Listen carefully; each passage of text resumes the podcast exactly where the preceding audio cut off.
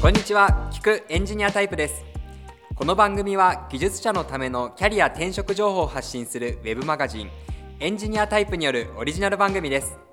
さまざまな領域で活躍するエンジニアや CTO テクノロジーに関わる人々へのインタビューを通じてエンジニアとして成長していくための秘訣を探っていきます。それでは本編をどうぞ。過去のお話を聞いてきたわけですけど、こうある意味環境とか人、ハッカーに育てられているということがよく分かってきたなと思っていて、まあ、一方で、この、じゃあ、ちょっと時代が飛んで、本題のハッカーの呪いの話していきましょうかと。で、ちょっとハッカーの、えー、っと、呪い記事の、まあ、ざっくりこう読んでた方、読んでない方いらっしゃると思うんで、ざっくり前半を私がまとめると、こうソムさんがすごく重要視しているっていうのは、こう技術がまず簡単になってきていますと。まあ、すごく端的に言うと、簡単になってきたことによって、エンジニアの立場が悪化するんじゃないの？みたいなところをすごく危惧している。まあ、ある意味、最初の前半とかはもうそこに集中してるのかなと思うんですけど、ここって合ってますか？えっ、と、そうですね、それも一つの論点だと思っています。はい。はい。うんうんなるほど、なるほど。うん、これ、やっぱり、こう、ここが、その、SN、Twitter X ですとか、うん、いろんな、こう、記事の反応とかを、もう含めて私見させてもらってたんですけど、うん、ここ結構、まあ、世の中の流れとしても、こう、私はどっちかというと記事の共感者なので、まあ、どっちかというと聞いてる人向けとか世の中の流れとしてみたいな話をすると、まあ、エンジニアって言っても例えば社会人だし、こう技術が簡単化しても難しい課題が生まれて別に立場は変わんないんじゃないとか、まあエリートが入ってきてるし、新しい生き方を生み出すんじゃない？みたいな疑念が、まあ一番向けられやすいというか、こうここ導入でこけやすいところかなと思っているんですけど、ここ、どうですかね？やっぱこうハッカー文化ないし、この技術が簡単化すると、このエンジニアの立場悪化するっていうところをもうちょっと具体深掘っていきたいなと思ってるんですけど。はい。うん、まあ、なんか、そうですね、悪化するっていうのは、まあ、いろいろあったりとか、あと、なんかその、こう、多様性が失われて、こう、まあ、多様性が失われちゃうと、やっぱりこう、先細っちゃってくんじゃないかみたいな危機感もあるので、まあいろいろなこうところはあるんですけれどもなんかそのこうまあエンジニアの力でどんどん新しいものが生み出せるよねみたいなそういうこうえー、なんかエンジニアって結局自分のアイデアをもうその場で作り出せるみたいな、え。ー、まあうん、良さがまあ一つにあると思っているんだけどなんかそういった感じじゃなくてまあ割とそのアイデアが既存のアイデアに対していかに良いエンジニアリングをするかとかいかに綺麗な設計をするかとか結構そっちの方に結構フォーカスが移ってきてるみたいなのもあってもちろんそういうところは大事なんだけど、うん、結構その01みたいなそういうなんか自分の力でアイデアとかビジネスなり、まあ、社会に価値をもたらせられるよっていうところを結構その、まあ忘れないようにしないとそのだんだんこう代替可能な部品化していってまあ面白みがどんどん失われていってしまうんじゃないかなっていうようなところにまあまず結構、まあ危機感がまあ、ありますと。あとは、うんうん、そのエリート的な文脈で言うと、なんかやっぱり優秀な人が入ってくるみたいなのってすごくいいことだと思っていて、うん、まあやっぱりこうすごく優秀な若者と働いていて僕はすごい楽しいし、えー、まあそういった人がと働くことが自分の成長にさらにつながるみたいにまあ思っている部分はすごくあるんですけど、まあ、よく言われる通りその例えばまああれですけど、まあ、東大生に注目されたなんか業界はもうなんか先細っていくみたいな 話はあって まあまあなんかそのまあまあそれはそうですよね。まあ言わ言うことは分かるというか、まあ、テレビの視聴率なんかもその一番高いところが一番面白いところで、うんうん、なんかまあそこからはおも、えー、なんか面白くなくなっていくみたいなのはあると思うので、やっぱまあ一番人気な時みたいなので結構その注意をした方がいい時だと思うんです。あとなんかこれはその昔のそういうちょっとあの乱暴な時期というかよくないハッカー的な側面があった時期からすると、まあそれはやっぱ良くなかったと思うんですけど、えー、あ良くない部分もあったと思うし例えばそのリーナスがなんか改心してちょっと言葉遣いに気をつけるようになったみたいなまあ、えー、半分笑い話半分面白い話真面目な話みたいなのがあると思うんですけどそういう意味でやっぱりその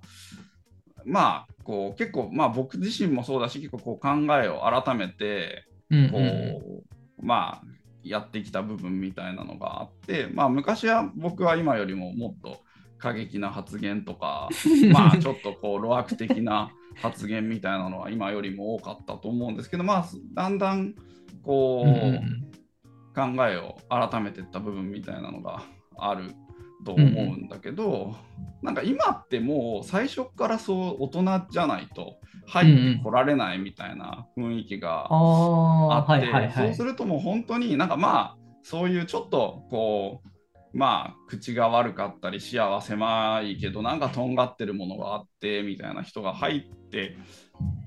来られないんじゃないかって、うん、まあ来るそういうなんていうか受け皿が減ってるんじゃないかっていうところに、うんうん、結構そのなんか課題意識があって、なんかその、なんか別に業界としてはちゃんと、なんだろうな、健全になって間口を広げてやっているのは確かなんだけど、逆にそういう本当に、なんていうか、お行儀のいい人しか、なんか構造として入れなくなってしまっているんじゃないかみたいなところは、なんていうか、課題意識があるみたいな、まあ、のがありますかね。はい、そうですね。いや、それはもう本当に私も体感しているところで、うん、そうですね。なんか、それで言うと、そのハッカー精神の中で、攻撃的な部分っていうのは、うん、まあ確かに良くなかったねと。うん、まあ、ソムさんがこう自戒してるのと同じように私も自戒してる部分があったりするわけですけれども、一方、じゃあ一方で、そのハッカー精神の中で、こう、これはやっぱりこう新しい革新的なものをもたらすにあたって必要なんだよな、その尖った部分ですね。これってやっぱ必要というか、どういう時に生きるなって、ソングさん的には思ったりするんですか？まあ、この多様な、尖ったところの部分。そうですね。うーん。まあ、なんか結局、こう、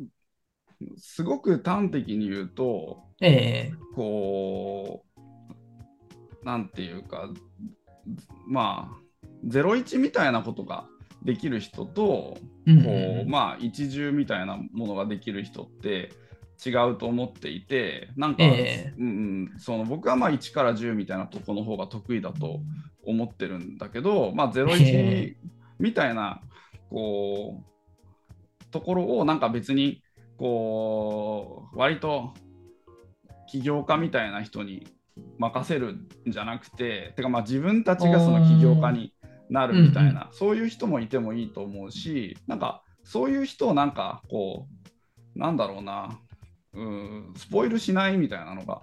結構大事だと思ってるんですよね。だからなんか結構そのこう組織のフェーズによってそのまあなんかでもエンジニアは今なんか1から10とかもうちょっと後の工程で大量投下されることが多いからむしろなんか01みたいなことが得意な人がまあやっぱり異能扱い異能というかなんか割とそういう変な人扱いされてチームにフィットしないみたいに思われたりとか、なんかそういったことが結構あると思うんです。だからそういったことがやっぱり起こらないようにしたいなと僕は思うし、うんまあ、よくあるのはやっぱりなんかすごくこうコードを書いてなんかプロダクトを立ち上げるのが得意なエンジニアみたいな人っていると思ってて、うん、なんかそえー、そういう人が作ったものを、まあ、後々メンテした人がすごくこうヘイトを貯めてみたいな、うん、なんかそこでこうなんていうか最初にコード書いた人へのリスペクトが失われてしまうとか、なんかそういうのは、まあ、あると思うんですけど、やっぱそこはなんかお互いのちゃんと良い点を認め合って、なんていうか、コラボレーションできるように、まあ、なんかしておかないと、その、まあ、やっぱエンジニア風林火山みたいな話を僕の記事の中でも言及しましたけど、そういうお互いの特性を認め合わないと、なんかこういう特性の人しか生き残れないみたいになっちゃうと、まあ、やっぱり、うん、良くないなっていうふうに思う思いますね。まあ、なんか結構そのハッカー精神って多分よく言われるのは、あの多分ラリー・ボールかな？が言ってる三大美徳みたいなやつがあって、えー、まあ、これもいかにもハッカーらしいそういうちょっと あの路悪的な言葉遣いだなって思うんですけど、うん、まあやっぱその怠惰短期傲慢みたいなまあこれってまあこうね、えー、結構裏返し的な、なんかその、なんていうか、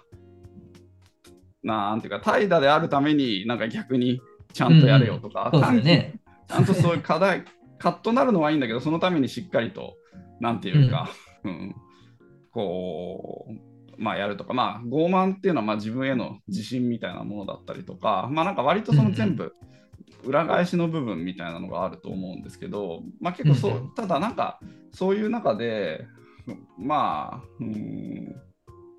なんだろうな。まあそういう結構その言葉遣い自体も結構今は危ないかもしれないなっていうのは思うけど ただ結構そういうなんだろうなカッとなってやるみたいな解決するとかやっぱ自分がちゃんとできる自信を持つこととか誇りを持つこととかなんかそういったことはすごくこう大事なことだと思うんでそういうなんだろうなこう、うん、まあイノベーションを起こすっていうかなんていうか自分の力で結構まあ世界に何かの影響を及ぼせるかもしれない及ぼせるんだみたいな自信みたいなものはなんかこう持っておきたいなって思いますね。そうですね。本当なんでしょうね、こう、今あるフレームワークだとか、そういったものにこだわらず、そこのダメな点を全部ゼロから作り直してやるぞという、そういったことができる。そ,、まあ、それってすごい、なんでしょう、短期的な情熱だったりとか、熱量が必要にもかかわらず、その熱量が異能として排泄されてるくっていくのはまあ嫌な話というか、まあ本当にクリエイティブなもの、新しいものが生まれにくくなっちゃいますよねっていうのはその通りな気がしますね。そうですね。し、まあなんか結構、その憧れを持って打ち返されるとか、まあそういうのもあると思うし、まあなんか結局、こう若いうちってすごいこう良くも悪くも視野が狭くて逆にすごいまっすぐ突き進めることもあるからなんか割とその、えーあんまりライブラリに依存したくないから全部自分で作るとか、なんかそういったことをやりたくなっちゃって、うん、まあやっちゃうこととかあると思いますし、まあそれってまあ大体の場合、その失敗すると思うんですけど、うん、まあなんかそういう意味ではでも学習とかのためにはやってもいいと思うしなんかその中でこう1%ぐらいの人がもっと確率少ないのかな、まあ、うまくいくこととかあるわけじゃないですか。ああります、ね、なのにその前に いやそれやんない方がいいよっていうふうに止めちゃう動きをしちゃうと、うん、もうそういうイノベーションすら起きなくなっちゃうんでなんかやっぱりそういうこう、なんていうかまあ若さゆえのっていうとまあ年齢みたいになっちゃうけどそういうななんだろうな。こう突き進むみたいなところをなんか間違ってるかもしれないけど、突き進むみたいなところをまあなんかうまくこうあんまり早めにブレーキをかけないようにやっぱしたいなってのは思うんですよね。あー。なんか起業家の話とつなげて書かれていたのがよく分かった気がします。その起業とかもそうですよね。なんか、それ大企業がやったら負けるじゃんとか、いろんなこと言われるけど、やってまあ大体が失敗するけど、そのうち一つのサービスだったりとかっていうところが世界を変えていく。うん、これをまさにソムさんの中ではハッカー文化と呼んでいる感じなんですかね。まあそういうのを別にその今よく言われる起業家だけのものでもないし、うん、まあもともと別にそのシリコンバレー西海岸とかだとねそのそこの境目はないっていうか、うん、エンジニアが自ら起業するみたいなパターンが多かったわけなので、うん、なので別にエンジニアがそういうことやるのも全然できるでしょうみたいに思うし、うん、まあなんかそうですね。そうですね。うん、これ なんかノブさんの記事を読んでて考えてて、はい、まあ、ちょっとこれ今回触れようか悩んでたんでもしかしたらカットになるかもしれないんですけど、はい、これ一つ、うん、これなんで起こってるかみたいなところに思いをさせたときに、うん、あ正確に私、2つもしかしたらみたいな原因があるかもなと思っていて、うん、1つは、はい、がそのさっきおっしゃられた西海岸みたいな話で、うん。うん、日本だけがこうなぜかやっぱりこうすぼんでいっている説っていうのが1個やっぱあるかなと、そのいわゆる技術に投資するんじゃなくて、そのいや結構最後ビジネスにつながってないとねみたいな文化が強まりすぎている。うん、で、まあ、海外見通してみると、例えば直近だと、こう、フロントエンドだったら、まあ、最近はコンパイルが早い文とかが出てきたりとか、なんか海外だとオープン AI みたいな話とか、こう、あと文字とかがこう新しい言語として企業、会社立てて数億円、数兆円かな、こう、調達してますみたいな話がある中で、技術の会社に投資してくれる会社ないし、その技術者出身とかで大金持ちになった人がいないっていうのが日本なので、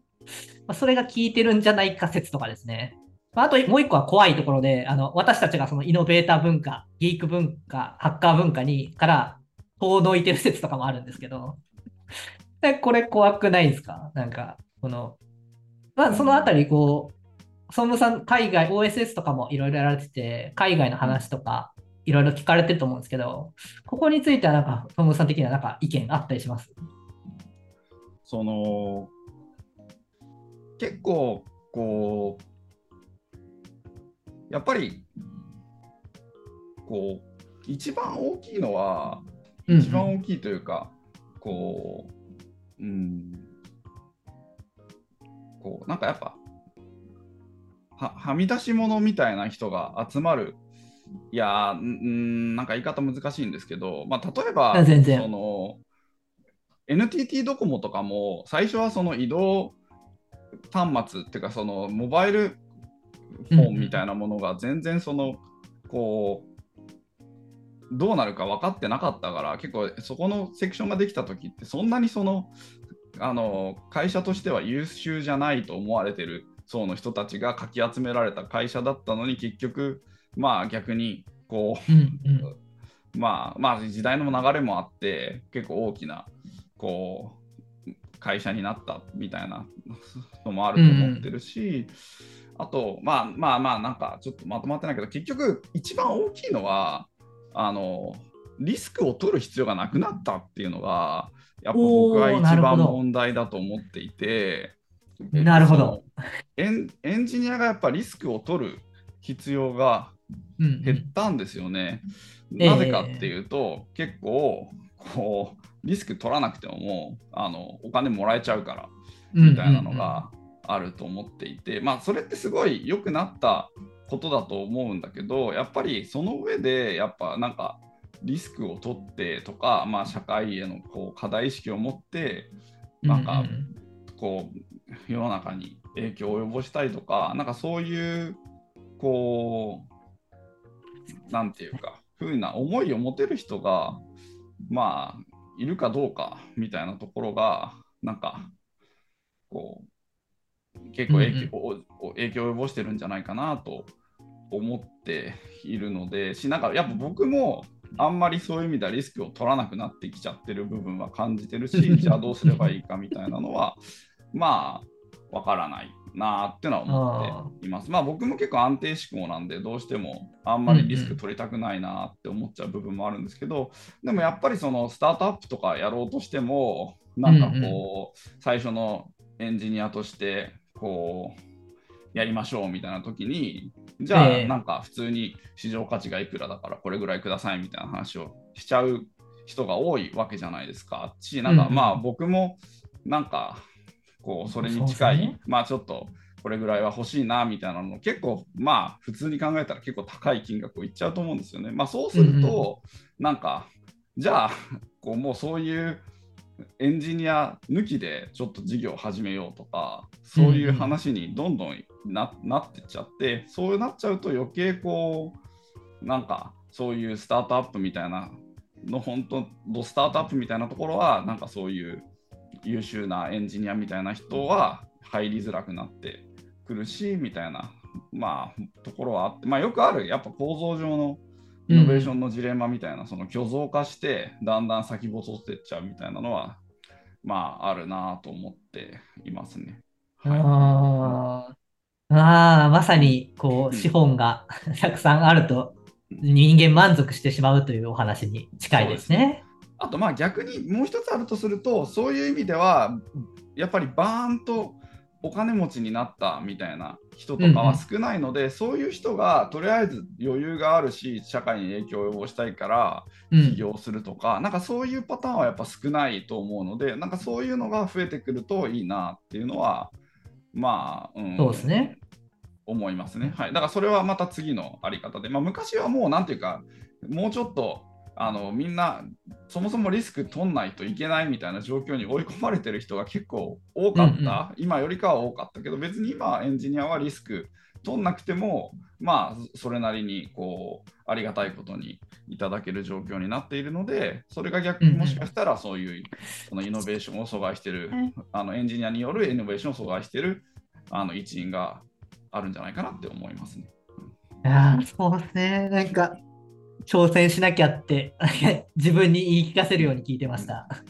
そうですね。そういうところに行かないといけないし、そういうところに、まあ、ある意味、VPOE として投資する側でありたいっていう気持ちも現れているのかなって気がしますね。あありがとうございます。